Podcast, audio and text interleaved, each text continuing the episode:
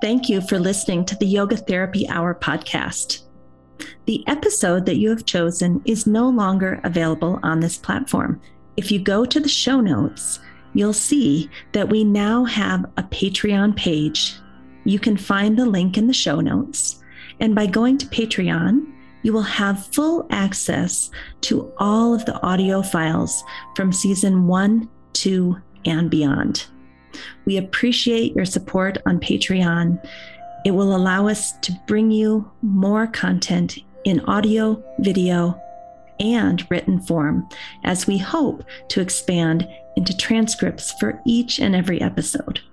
We appreciate you and we're so happy that you're willing to support us.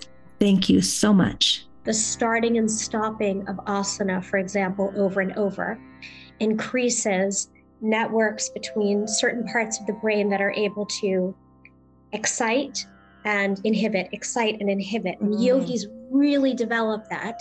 And so their ability to be like, wait, not this, let me look this way, let me look this way. That's fascinating. What other studies can you tell us about the influence of yoga on brain functioning? Is there any other ones that just really stand out to you that we all need well, I have about? my faves, which are not necessarily new, new, and then I'll go to new, new. So, Chris Streeter's research, she demonstrated that practice of yoga in 2007 could increase GABA, which is the major inhibitory neurotransmitter in the brain, and pervasive throughout many, many different neurons in the brain. So, neurons can give off different kinds of neurotransmitters, and GABA is very pervasive, whereas glutamate, the excitatory neurotransmitter, is also very pervasive in the brain. And she demonstrated that one hour of yoga practice could increase GABA. And that's highly meaningful because many health populations are suffering from low levels of GABA. Mm-hmm. Those populations include, and this is not an exhaustive list, depression, anxiety, PTSD, epilepsy, chronic pain, and certain somatosensory disorders as well.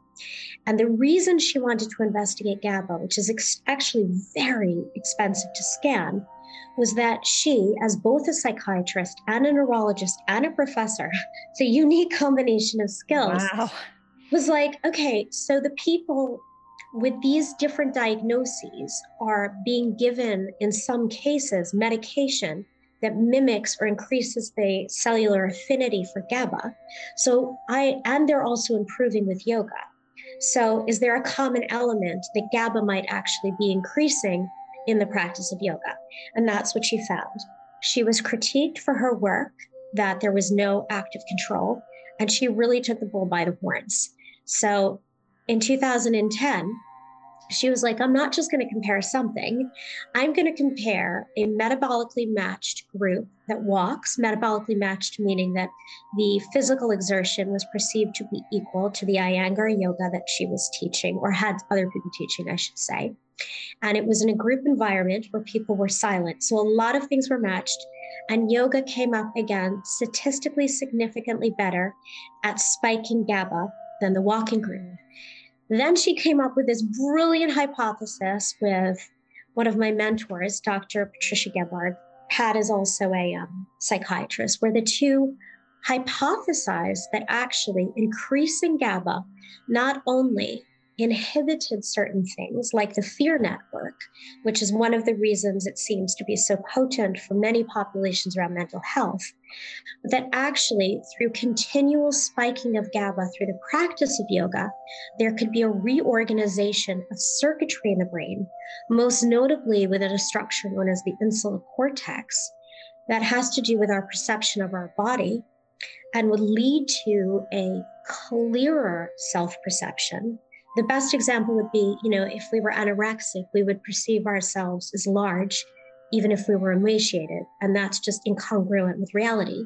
So through the practice of yoga and then a heightening of GABA, circuitry within the insula would shift. And in this theoretical case I've just given, one would wake up one morning, or maybe over many, many mornings, and say, Oh, I'm emaciated. So, that whole series of research she's done to me is extremely exciting. And she published at the beginning of 2020 another paper showing that in a depressed population, likewise, the practice of yoga increased GABA and was associated with reduced levels of depression. So that's one of my favorites.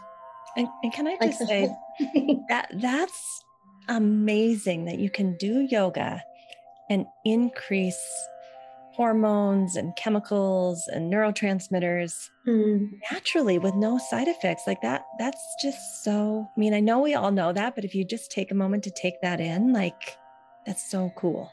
Hey did you know that each week on the podcast we give you a free infographic that you can use with your clients your students or for your own personal studies?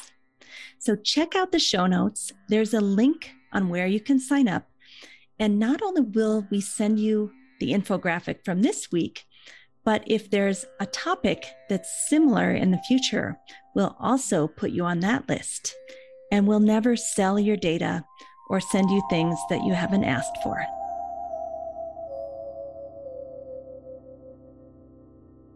Please share the episode with a friend or colleague. We're so grateful you're willing to share.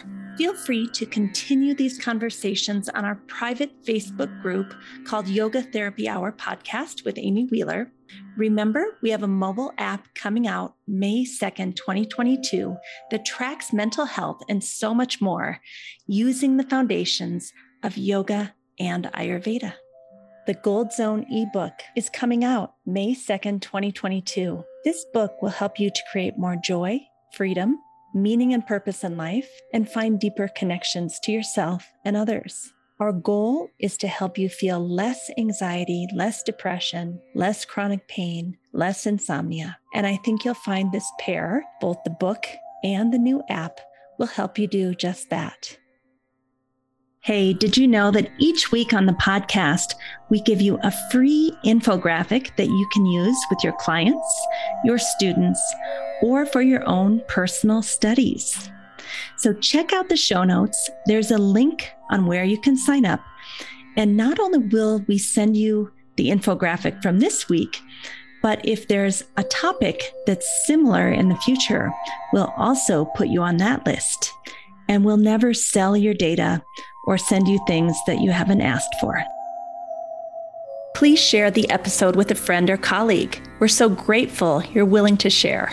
Feel free to continue these conversations on our private Facebook group called Yoga Therapy Hour Podcast with Amy Wheeler.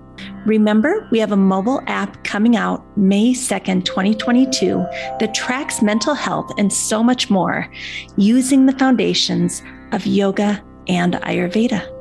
The Gold Zone ebook is coming out May 2nd, 2022. This book will help you to create more joy, freedom, meaning and purpose in life, and find deeper connections to yourself and others. Our goal is to help you feel less anxiety, less depression, less chronic pain, less insomnia. And I think you'll find this pair, both the book and the new app, will help you do just that.